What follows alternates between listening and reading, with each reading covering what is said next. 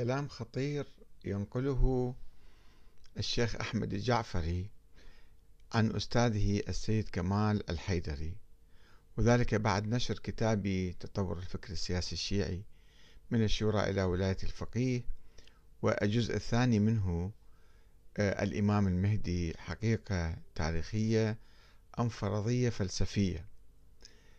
آه، هذا الكتاب أحدث يبدو هزة في الحوزة العلمية واجتمع طلبة السيد كمال حيدري ليتناقشوا في هذا الموضوع.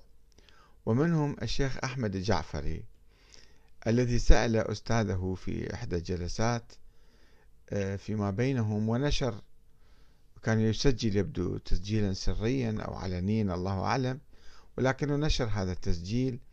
أن السيد أنه سأل السيد كمال حيدري لماذا أحمد الكاتب يثير هذا الموضوع؟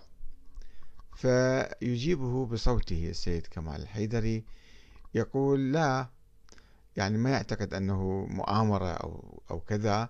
آه، أحمد الكاتب يقول أنا آه، لما راجعت المنظومة الكلامية الشيعية ووجدت واقعا آه، أنه ما موجود هذا الإمام. فالسيد كمال يعقب على ذلك يقول أنا أيضا آه، أقول لك بصراحة المنظومة الشيعية الكلامية لا تنتج إلا ما يقوله أحمد الكاتب يعني أنه ما موجود ليس لدينا دليل على وجود هذا الإنسان الإمام الثاني عشر.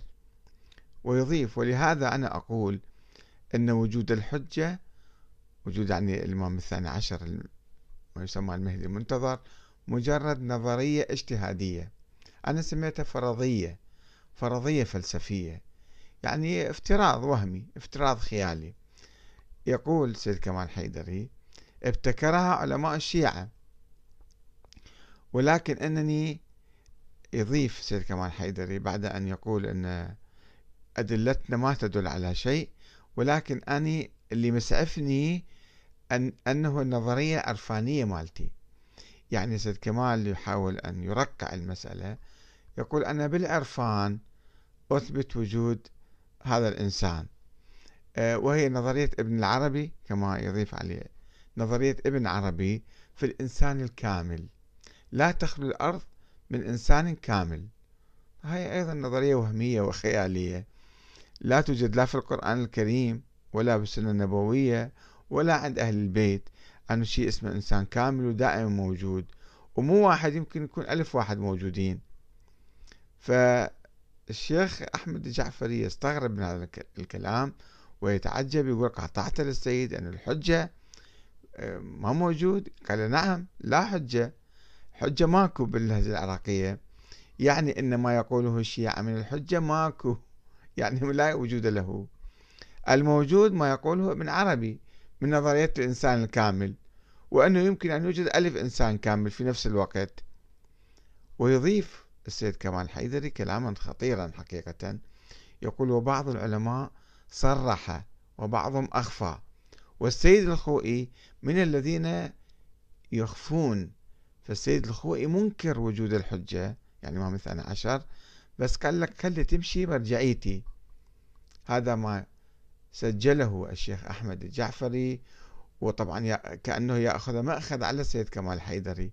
ولكن كلام السيد كمال كلام يعني واقعي ولكن في الشق في الشق الأول وهو نفي وجود أي دليل على ولادة ابن الإمام العسكري وأن هذه فرضية فلسفية أو حسب ما يسميها نظرية اجتهادية.